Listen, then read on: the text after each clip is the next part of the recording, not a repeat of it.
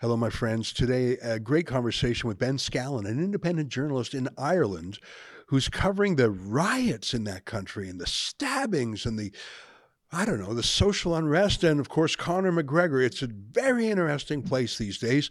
And Ben Scallan's the guy to talk to us about it. But first, let me invite you to go to rebelnewsplus.com. That's a website where you can sign up for the video version of this podcast. I want to show you some of the craziness on the streets of Ireland. Better to show it to you than just to tell you about it. You can get that at rebelnewsplus.com, eight bucks a month. Not a lot of dough for the ordinary Joe, but it sure does add up for us, I'll tell you, because that's how we pay half our payroll here. So do it for the great content, but do it to keep Rebel News healthy. That's rebelnewsplus.com. All right, here's today's podcast.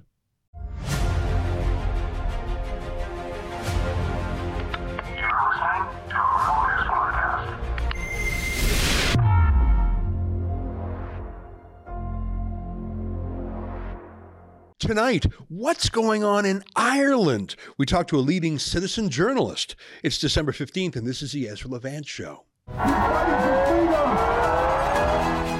Shame on you, you censorious thug.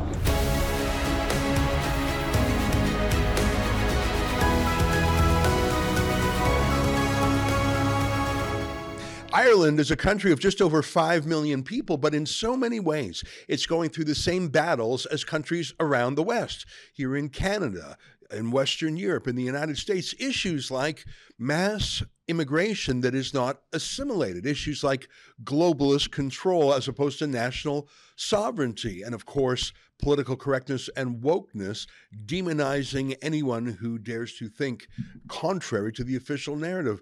I love Ireland for so many reasons, even though I've never had the pleasure of spending any time there. And my window into the world of Ireland comes from a new independent journalism outfit. We've interviewed several of their reporters before, including our guest today. What a delight to be joined again by Ben Scallan, a reporter for Gript Gript.ie. And gript is spelt in an archaic way, G R I P T, as in he gripped it. That's an old fashioned way of saying I love it. And they have been on fire. I shouldn't say on fire because there were some riotous fires recently. Joining us now is Ben Scallan, one of their correspondents. Ben, great to see you again. Ireland has been in a storm of controversy for so many reasons, and I am so grateful that we have you to tell us the other side of the story as opposed to what I call the regime media, which, in, in fact, one of the things we'll talk about is how the regime media refuses to cover things that, quote, aren't helpful to the narrative. Great to see you, Ben. Yeah, great to see you too. It's uh, great to be back. Uh, well, let's just talk a little bit about uh, some of the most shocking news that ignited the place, both metaphorically and actually physically. There were fires set. There was a stabbing in Ireland that was so horrific, it pricked the conscience of the entire country and and actually led to to riots in response. Tell me a little bit about the stabbing. Who did the stabbing? How was that treated by the media? Who was stabbed? And I don't mean to be grotesque or or macabre, but it is very relevant to the reaction and then the media's counter reaction. Tell us what happened about a month ago now. Yeah, so we can't say definitively, as a matter of fact, who committed this terrible crime because nobody has been convicted yet. You know, of course, there's a legal process there, and I wouldn't want to prejudice any kind of uh, ongoing case. But for those who aren't in the know, uh, about I'd say a month ago now or so, uh, there was a stabbing in broad daylight at a school in the center of Dublin City, which is the capital city of Ireland, where uh, three young children, all aged six years or younger, were stabbed, uh, including one, and uh, one woman, an adult kind of childcare worker who was with them at the time. She was also stabbed. I believe she's just out of hospital as of a few days ago. And uh, two of the children were, I mean, they were all badly injured. There's no such thing as a non-serious stabbing, but two of them, I suppose, fared a bit better then the third one, who to our knowledge is still in hospital, and uh, the updates on that that child's status have not really been forthcoming from authorities. We don't really know what's going on there. Uh, the alleged perpetrator, the person who is the uh, person of interest for the police, is a, a man of Algerian origin. He is also in hospital himself.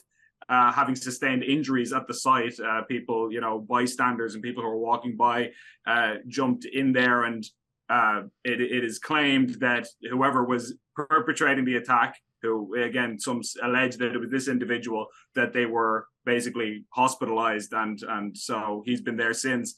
But yeah, as you can imagine, this is a really shocking crime, and it's not the kind of thing that we've had in Ireland really ever. I mean, of course, it's never going to be normal in any country for children to be stabbed. That's not something that people would consider to be a just a day at the office. But I do think that there are some countries like America where tragically, you know, there have been school shootings, there have been these sorts of tragedies. It's not unheard of. Uh, whereas here, we've never had anything like that. So this was a kind of a new sort of atrocity that really shocked the nation to its core, and it's it's something that we we sort of feel that the atmosphere on the ground is like we've crossed a threshold here when things like this start to happen. Yeah, and and I think people were so appalled by it, and, and I don't mean to make a comparison because it's, I don't think there's a link, but it, it but if it was an Algerian migrant uh, who stabbed children, which is so contrary to every civilizational norm, I, my mind is drawn to the possibility that it may be in some way linked to what's going on in Israel because we did see children attacked on October 7th. Is there any indication whatsoever, have authorities or police or anyone tried to understand the motive of an Algerian migrant? And I say again, as you point out, he's a suspect. He is not yet being convicted beyond a reasonable doubt in, in court. He's still in hospital, in fact. Is there any indication whatsoever of a motive? Um, I mean, I suppose the, the reaction would, would be to say madness, but but there was a deliberation here. There was a, a plan. It sounds like. Do we know what? Do we know why he did it? Was he heard shouting something like Allah Akbar? And again, I'm not suggesting it. I'm just asking.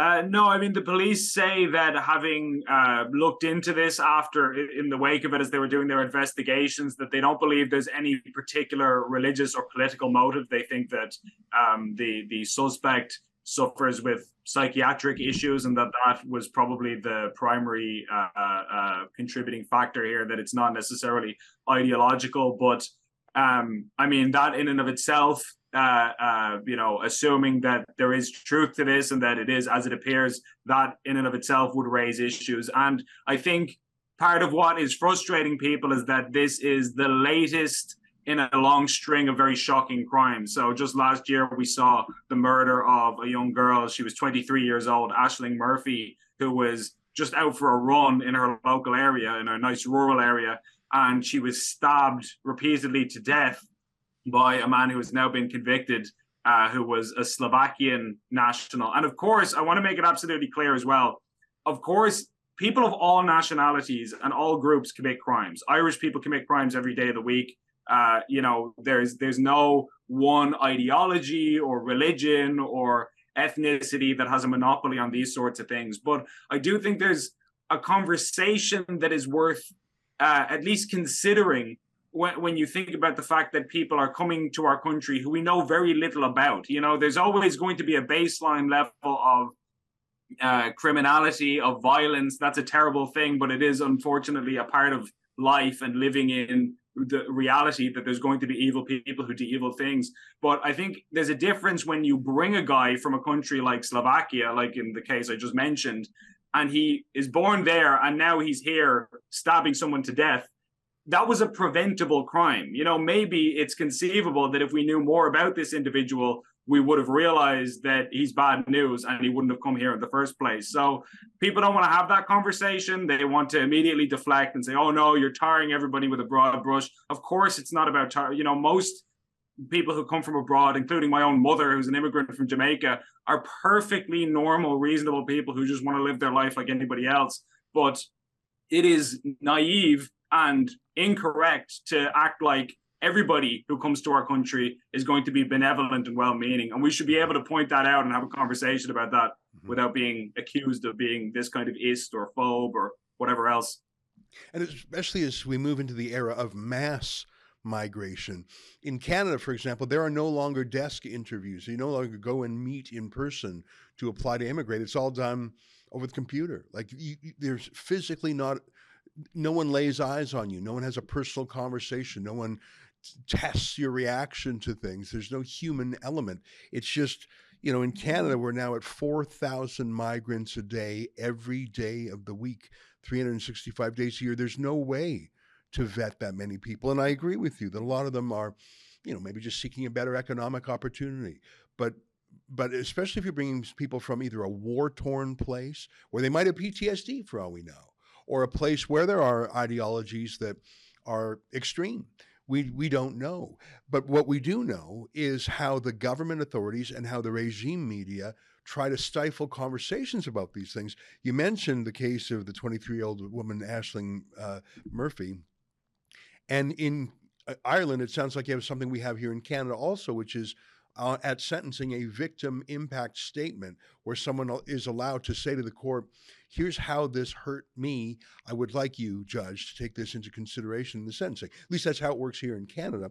I understand that um, the murdered woman's boyfriend made some remarks, but because he referenced the issue that you and I are talking about, the immigration and who this person was, his victim impact statement was silenced and covered up. And I think we have a clip of uh, some of Ireland's uh, most official journalists saying, well, it weren't, it's not helpful what this victim said. So we would rather silence the voice of the grieving boyfriend whose girlfriend was murdered because what he said wasn't help, helpful to whom? Are you in the news business? Or are you are you running some errands here? Here, we'll play a clip of uh, what I know you've uh, tongue in cheek called Ireland's top journalists because they're they're sort of anti-journalists here. They're unreporting the case. Let's take a look. Kitty, um, I wonder, do you think the politicians and media um, ignore what others around the country said was the most significant part of Ryan Casey's victim impact statement? Um, Ryan Casey, of course, was the the boyfriend of the murdered teacher Ashling uh, Murphy he prefaced his victim impact statement by saying his girlfriend's murderer had lived off the state without contributing to it for 10 years. And then he said, I feel like this country is no longer the country that Ashling and I grew up in and has officially lost its innocence when a crime of this magnitude could be perpetrated in broad daylight. We have to once and for all, he said, start putting the safety of not only Irish people, but everybody in this country who works hard, pays taxes, raises families, and overall contributes to society first. Um, th- those were very interesting comments, weren't they? Yeah, I mean, I think elements of them were not good, frankly. I think they were incitement to hatred. And I think that's why aspects, the, media left out aspects of them. Um, I, this was an extremely heartbroken and devastated young man who has lost the partner of his life. But the, the race and nationality of the man who perpetrated that awful violence on Ashling and murdered her is irrelevant. Um, and I, I he I can understand, you know, in the emotion and him feeling that, and he's entitled to his views. But I think the media has a responsibility to not report um, views that are incitement to hatred, and he is being held up as a hero of the far right now. Um, so interesting you may call them um, but I, well, I complex I suppose is another word that you could use for them. I, I, I, I I mean I'm sure he would say they weren't meant to be incitement to, to hatred. Was it the right thing for the media to overlook them in those circumstances? I mean was it an embarrassed overlooking of those comments do you think? I don't think so. I think they were right to um, to not include them. Um, they were said they were I, I I I don't think that they were helpful. Um, and uh, it's the kind of thing that you know the far right latches onto that they latched onto the um, nationality of the man who um, who attacked their children. And you know I'd love them to go down to the courts and report on all the white Irish men who are perpetrating violence on on Irish and immigrant women um, every day in the court. They're not doing that. So the nationality what the problem here is violence against women and children. It's not the nationality of the people who are perpetrating it. The problem. Is misogyny and hatred and entitlement to inflict women violence violence on women and children. It's another it's another related issue and ill in society, but it has nothing to do with race. I tell you, that's the most astonishing series of statements I ever heard. Ben, I was just jotting down notes. So she's telling uh, the surviving victim, the I, I don't know if you would call it a widower if they weren't yet married. She's telling him how to properly grieve. She's telling him what to feel and what to think. He's doing it wrong, she says. It's not good, what he says, and it's incitement to hatred. So that sounds like she's criminalizing his statement of grief. She repeatedly says he refers to race. I didn't hear a word about race in there. I don't think Slovakian or immigrant are races. She called his comments irrelevant. Again, she he should have consulted with her before having his feelings. Um, she repeatedly said far right. I guess if your girlfriend is murdered and you object to it, that's far right. She said that journalists actually had a responsibility to not report. Like I said, anti journalism or unjournalism. Um, but she uh, is against making race an issue, which the grieving widower didn't do. But she'll come up with her hated group, misogyny. So basically, this is just men, and the men are the ones we should probably be hating. Uh, I, I, have seldom seen so many woke ideas jammed into a three minute statement as that, Ben. But I can see if that's what your regime media is like. Why gript.ie. And by the way, I'm a subscriber. I love it. I can see if that's what the regime media is talking about why Gript is just growing by leaps and bounds. Thank you for letting me react to that. Give me your thoughts on what we just saw. Who was that lady, by the way? That was on, it looked like it was on BBC Ireland. Um, and who was that lady who was making those comments? Yes, there was on the the show was on BBC Northern Ireland, but the the woman who was on who they were interviewing was uh, Kitty Holland, who is the social affairs correspondent for the Irish Times, which is kind of Ireland's paper of record. It's it's uh, you know very prestigious. It's a couple of hundred years old as a publication, so it's kind of viewed as almost the gold standard of media here. And what I found so remarkable about Miss Holland's comments there was that while many people found it shocking, that video went extremely viral. It accrued millions of views when we posted the clip. Uh, the, the fact of the matter is, she's only saying out loud what most journalists in Ireland privately think, but they might just have a little bit more sense to not say it in public. You know, the, the fact that she would say, oh no, I think actually journalists have a responsibility to suppress information like this that is in effect what the entire media ecosystem in Ireland did. Almost nobody actually reported. He, he gave a long statement, Ryan Casey, uh, the, the boyfriend, and he touched on a lot of issues. And he very briefly mentioned the immigration issue. And he, as as you say, he didn't mention anything about race. He didn't say anything offensive or unreasonable. He basically just asked the question: How is it that somebody can come to Ireland? not work, not contribute to society, be on welfare for their entire duration of, of staying here, and end up uh, allowed to stay, being given permission by the states, despite the fact that they contribute nothing of value, and then ultimately go on to murder an innocent young girl who was just trying to live her life. So he asked what is an incredibly reasonable question, which was a question that was on the minds of most people in this country in the aftermath of this appalling crime. And yet, Miss Holland has now admitted on behalf of her media colleagues who evidently agree with her, because you can see from the way they behaved, that uh, the, the media views it as its job essentially to suppress this this kind of information because it's hateful and far right and unhelpful essentially which kind of tells you all you need to know about why certain things are the way they are and why media is in the state that it's in here in this country. Yeah, that unhelpful thing. It's sort of a wink wink that we're all here to help. To help whom? I mean, to help people uh, seek the truth about the world.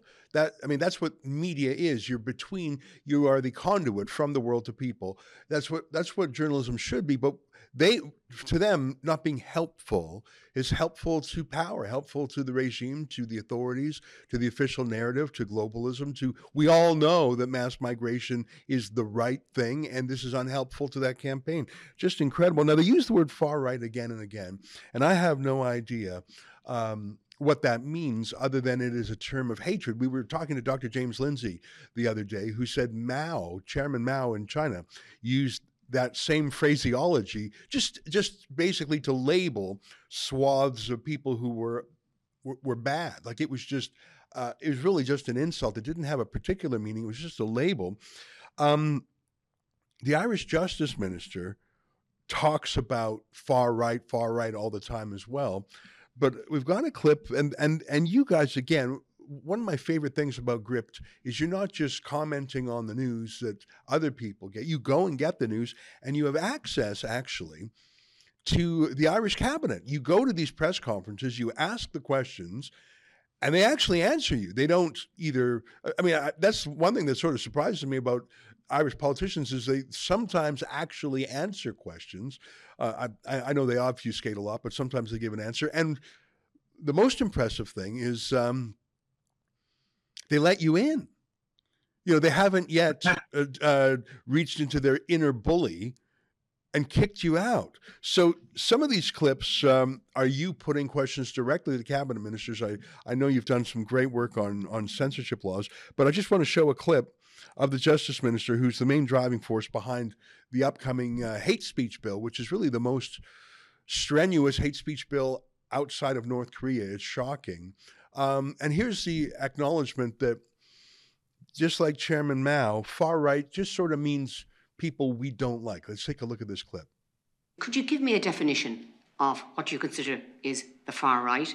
Uh, in terms of a de- definition of the far right, I mean, it's, it's, it's obviously a political ideology or it's a, particular view that a person has. Um, I, am not sure there is a definition. It's not. So it's a, a little bit like hate. Well, yeah. It's, so it's not. Get, it's, it's so I think we need to define Senator, what it is. You have a limited amount of time. If you interrupt the minister, okay. you're going to run out of time. So just okay. let her answer the question. Thank you. I, I, think what we see from a lot of people who would claim to be far right, which is not a crime uh, for somebody to have a particular ideology, it's where they act on maybe certain uh, matters, but uh, we have seen people to be anti-government, anti-state, anti-immigration, uh, anti- uh, women's rights, uh, amongst other things. That would be my own particular view uh, of those who would claim to be far right. So that was uh, in a committee. That was not a question put to her by your journalist, but I know you've in- engaged with Helen McEntee before because she is, she really does seek to implement the the world's most onerous censorship regime, and and um, she says being far right is not a crime, but she seeks to essentially criminalize f- far right uh, content. Now, I'd like you to describe it. I've read the bill and I've, I've done a show on it, but listen, I'm over here in Canada. You're you're in the heart of uh, Ireland yourself. My understanding is that this would criminalize even what you have, say, on your phone. If someone sends you a meme or an email or an image, uh, even if you just have it in your possession, you haven't deployed it yet. Now, correct me if I'm wrong, because uh, maybe I'm confusing it with other hate crime bills, like ones we've got coming in Canada. Tell me the worst, or tell me the truth, really, about Ireland's proposed yeah, hate so, speech bill. Go ahead so you're you're right about that. The fact that you don't even have to disseminate the alleged hate material if it's just simply found in your possession. So, say as you as you say, something on your phone, something on your laptop. Maybe the police, for for some reason, they're in your house and they find out that you have an objectionable pamphlet or leaflet. There doesn't have to be any evidence or proof that you have distributed this to another person. If it's deemed to be hateful, you can be jailed merely for possessing it. And in fact, it is the uh, burden of responsibility or the burden of proof, should I say, is on you to prove your innocence. It's been reversed where you you need to try and somehow prove I did not intend to disseminate this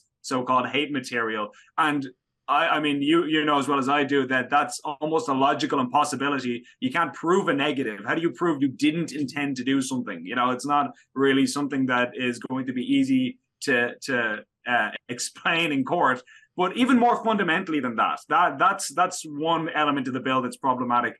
It doesn't even define the word hate. It's mm. a hmm. hate speech bill, but when you read the text of the legislation, it says that hatred means hatred on the basis of XYZ characteristics, which is a circular definition. So hatred effectively means whatever somebody wants it to mean when they're trying to prosecute you. And it even has more logical absurdities, like one of the protected characteristics is genders other than that of male or female. That's what it says in the text. But when I asked our Taoiseach, which is effectively our prime minister, I asked him how many genders are there according to the government based on this legislation? Because actually, our, our, leader of the Seanad last year, she's like our uh, Senate majority leader, I guess you would call it in uh, North America. She said that uh, there were about nine genders. So about, about nine. Generations ago, there were two genders. You know, there were two sexes there still are two sexes, but today I think we probably have about nine genders, and that doesn't diminish any other gender within the gender identity set. Facebook has discovered 53, I should tell you. So uh, they're discovering more every day in the lab. You know, scientists are, are actively searching. We have that. Uh, que- I didn't know that was you who put the question to Leo Varadkar. Am I pronouncing that right? He's. I, I'm not going to try the Irish name for. It's basically prime minister. How do you say that word in, in Irish? Taoiseach. Taoiseach. Okay, that's there's there's wonderful, beautiful Irish terms that I just don't. I just never hear them spoken here. I read them, but I don't know how to say them. Taoiseach. That's great. So here's Leo Varadkar, uh, who's, a, if I'm not mistaken, he's a World Economic Forum young leader, just like Justin Trudeau and Jacinda Ardern were, and Mark Rutte. And it was that was you who asked him how many genders there are. I didn't know that. Here, let's take a quick look at that. That's just great. Taoiseach, the hate speech bill makes gender a protected characteristic, but Michael McDowell and others have noted that the Gender Recognition Act only recognises two genders, while the hate speech bill explicitly refers to more genders than just male or female. Your Seanad leader, Senator Regina Doherty, previously said that there are about nine genders. Generations ago, there were two genders. You know, there were two sexes there still are two sexes, but today I think we probably have about nine genders, and that doesn't diminish any other gender within the gender identity set. So, how many genders are there, and you know, can we get the government's official position on that?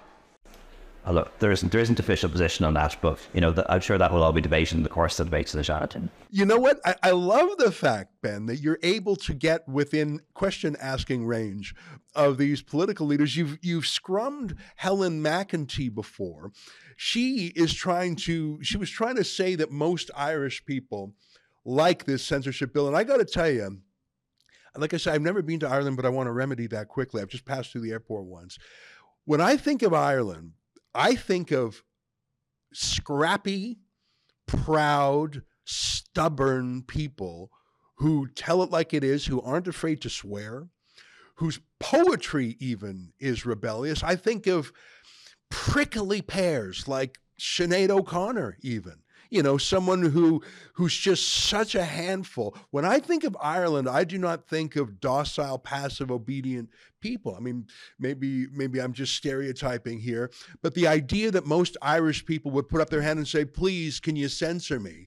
I just don't see it. I mean, we, there's a ton of Irish people in North America. Obviously, there's more Irish expats than there are Irish, and and there's a phrase, "the fighting Irish," and it's a compliment.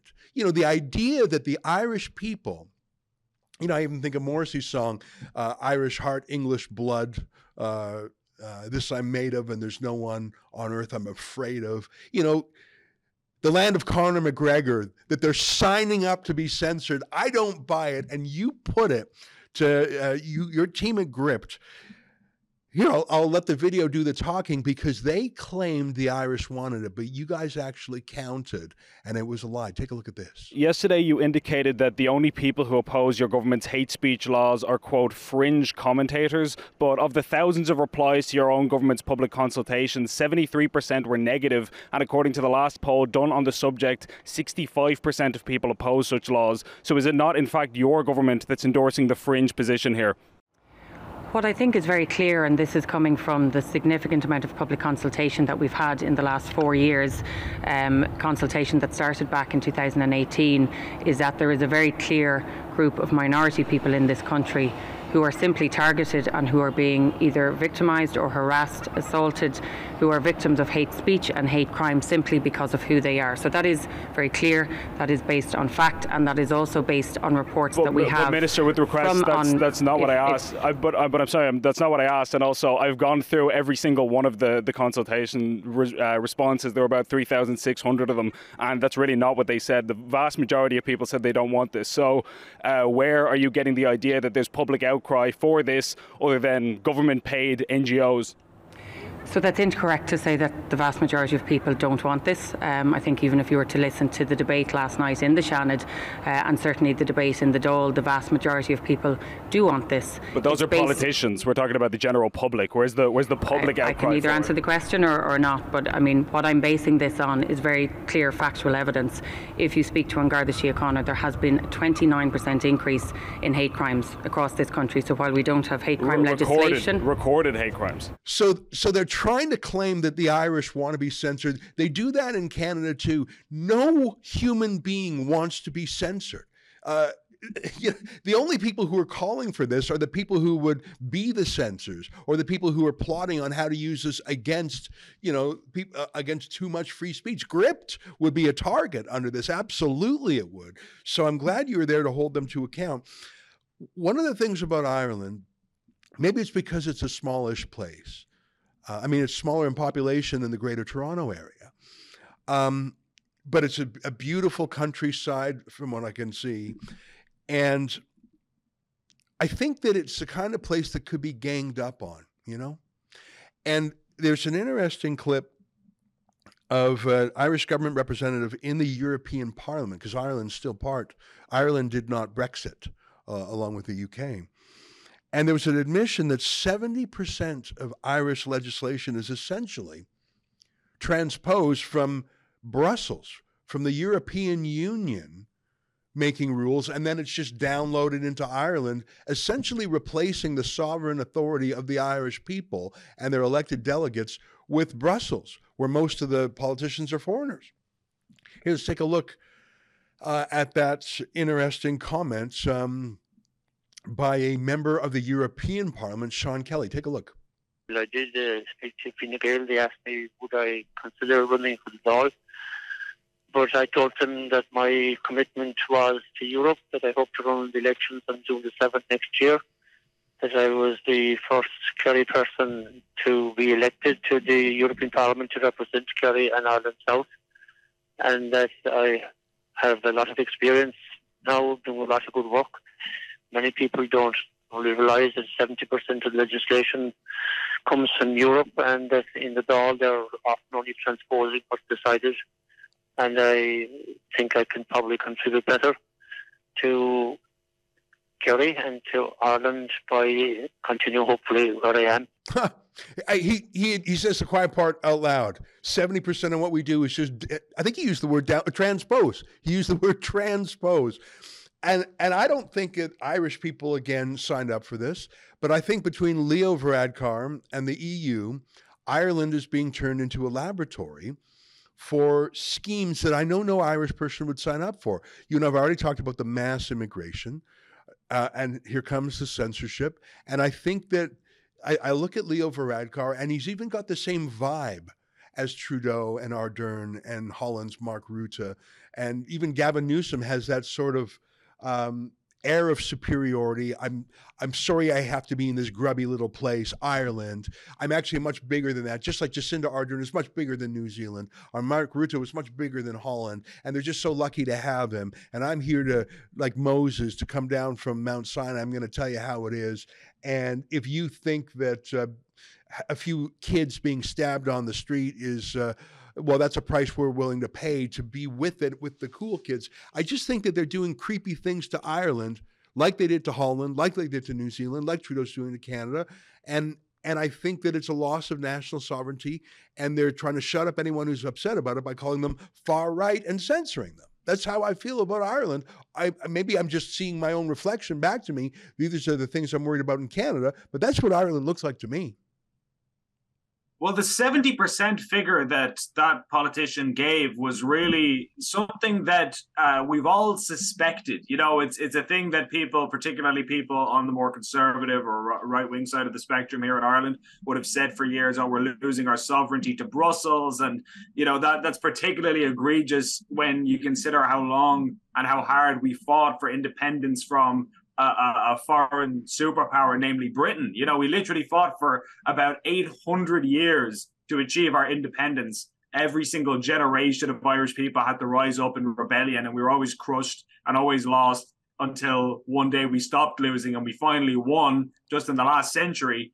And then within a few short decades, that win has now seemingly been subverted to the point where this new foreign government, namely the European Parliament, is uh, basically dictating 70% of our legislation according to this government uh, uh, uh, politician. And so, I mean, when, when you actually listen to that clip, what he's saying is his political party, which is in power, were asking him, would he run in the domestic elections our uh, elections for the Dáil, which is like our lower house.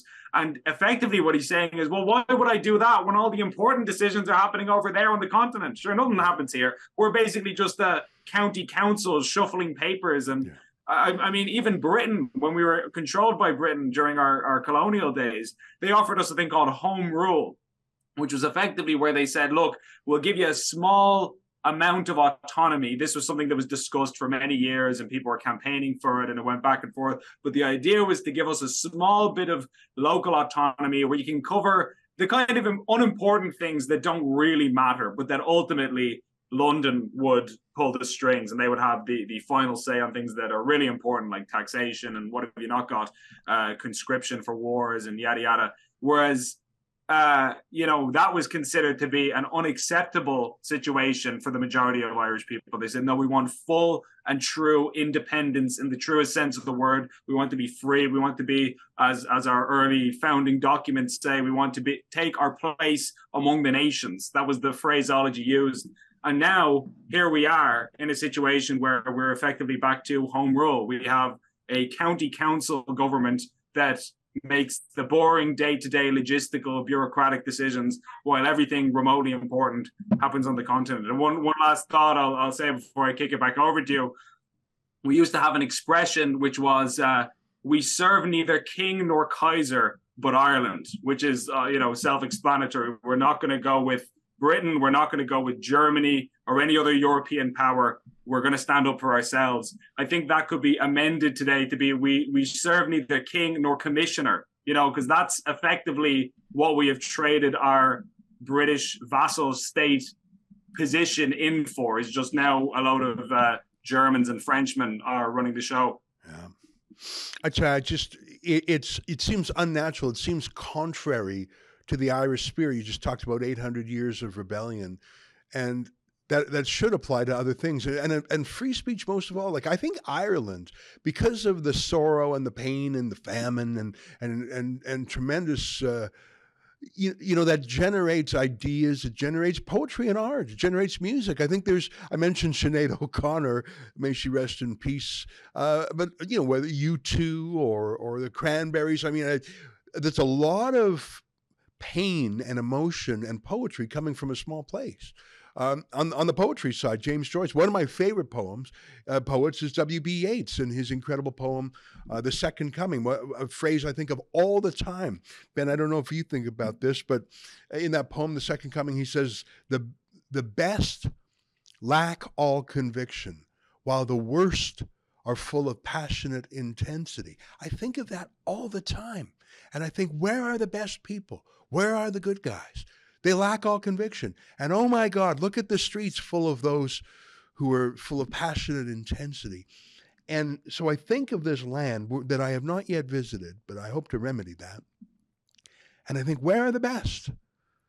And I think the world's most famous Irishman right now, I mentioned U2, the band, and I guess Joe Biden considers himself Irish, although he's American. Uh, he's definitely American. He's the president of America. I think perhaps the world's best known Irishman is a fighter, a tattooed, uh, swaggering fighter named Conor McGregor, who is famous in America, where there are more Irishmen than in Ireland. But I think he's sort of a national hero. This is how he looks to me from the outside, Ben. You correct me if I'm wrong, because he embodies the Irish spirit, that fighting Irish um, uh, phrase I mentioned. He's got the stubbornness. Uh, he's got the audacity. He's over the top, uh, which is so different from the Leo Varadkars of the world. And the reason I mentioned Conor McGregor is because in the last month I have seen more politics out of him than I think in his life combined. And I think it started with the stabbing in the streets of the children. And I see that he's retweeting tweets by Gript. Little independent Gript is on the radar screen of Conor McGregor. And Conor McGregor is talking about running for public office. And I, and we've set up a fun little website draftconor.com just cuz I mean just for sheer entertainment value having that you know this master entertainer who's who who knows how to rivet a crowd i mean of course the whole world would love that but from an ideological point of view I think he would cut through that world economic globalist, open borders, soft on crime, woke, don't report a victim statement if it's unhelpful. He would cut through all of that and he would tower over these midgets that rule the country. What do you think of Conor McGregor? Is he serious? Does he have the character to be uh, the uh, the leader of Ireland? And and is it actually going to happen? Is he going to be sort of the Trump of Ireland? Well, I tell you what, it's it's interesting you compare him to Trump there because one of the impacts that Trump had, uh, whether you love him or hate him, is the fact that he was almost like a wrecking ball. You know, a lot of people uh, have compared Trump to Marmite, where you either absolutely love him or absolutely hate him, and he's extremely polarizing. But that uh, he, when you live in a very politically correct, stifled society where certain topics are off the table for discussion, somebody like Trump just comes through and it like a bull in a china shop just starts blowing open all of these conversations that were left un, undiscussed and and uh, un, unmentioned for years and so that had a positive influence i could potentially see conor mcgregor with his very uncouth unpolished style having a similar impact on certain conversations because he's got the megaphone he's got the voice and he he doesn't give a rat's ass about anything or anyone yeah. So the the idea that he would uh, bite his tongue or hold back on an opinion he had about some kind of uh, contentious issue is not exactly uh, something that you would believe if you would you would seen how this guy operates. So I think from that perspective, if he did decide to run for a political office seriously, it could uh, have a very interesting effect uh, and an entertaining effect, certainly, yeah. on the way certain conversations go. You know, I think maybe sometimes it takes a person like that to to to get the ball rolling. Yeah. Well, I tell you one thing, I don't think he would be bound by any hate speech law. I just don't think anyone tells Conor McGregor what to say. Um, you know, I'll close. I've been talking about so many artists. I think Morrissey is half Irish, if I'm not mistaken. And and in that song, he says, uh, "And I will die with both of my hands untied." To me, that's the Irish spirit, and it sounds like uh, too many Irish say, "Here are my hands, tie them." I love Gript. I'm a subscriber. I encourage my viewers who care about Ireland, who have a connection to Ireland, or who see Ireland as a microcosm of our own challenges, to go to Gript, G R I P T dot I E. Um, I think you'll love them. I think that they're a high quality news source. They've got that rebellious spirit, but they're also polite company. They're allowed into the scrums with cabinet ministers. I find that amazing, and I'm sort of jealous, frankly. And um, and you can become. I mean, most of their stuff is free, but you can become a premium subscriber, like I am, and you can choose your level. And I just think, even though I really don't have any connection to Ireland, I have an affection for their people and what they're going through. And Ben, you're very generous to spend so much time with us. Please pass on our highest regards to your colleagues. And um, why don't I leave you with the final thought on being an independent journalist? We've talked a lot about uh, about a lot of subjects. Uh, what's the future for Gript? How's 2024 looking for you? Well, 2023 has been spectacular. Uh, we've got a few interviews in the works that we we've lined up, and it's really just a matter of getting them nailed down logistically. But some very high-profile names, which if we can uh, get get that to pan out, it'll be very exciting. And uh, we anticipate 2024 being exponentially bigger than the bonanza year we've already had. So, thank you so much for your kind words and hugely appreciate uh, uh, the the opportunity to speak to you. We always have great conversations, and uh, absolutely, it's it's great to hear how things are going on uh, on your side of the pond as well. Well, thank you, my friend, and you've been generous with your time. And I know the time zones is already late over there, so thanks for fitting us in. And uh, hopefully, we'll have a chance to meet in person uh, in the Emerald Isle. And until then, thanks. And I tell you, you're proving citizen journalism, crowd-funded from viewers. You have a subscription model more than a crowdfunding one, but it's citizen funded. That's why you can trust Gript because they are not part of the regime. They answer to their own conscience and to their viewers. Keep it up, my friend. Take care. Wonderful. Thank you so much. All right. There you have it. Ben Scallan, one of the talented team at gript.ie. Well, that's our show for today. Until next time, on behalf of all of us here at Rebel World Headquarters to you at home, good night, and keep fighting for freedom.